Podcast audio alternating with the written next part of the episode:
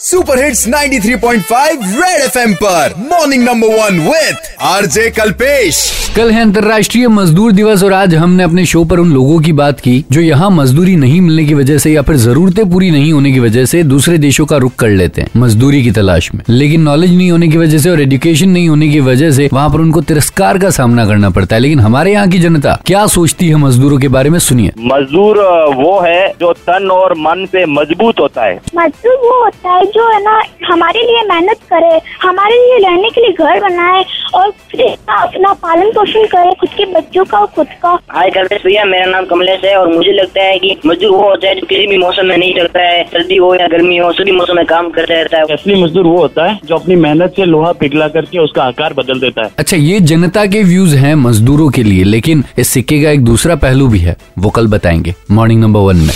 Red F M morning number one Kalpesh के साथ रोज सुबह सात से ग्यारह Monday to Saturday only on 93.5 red F M बच जाते रहो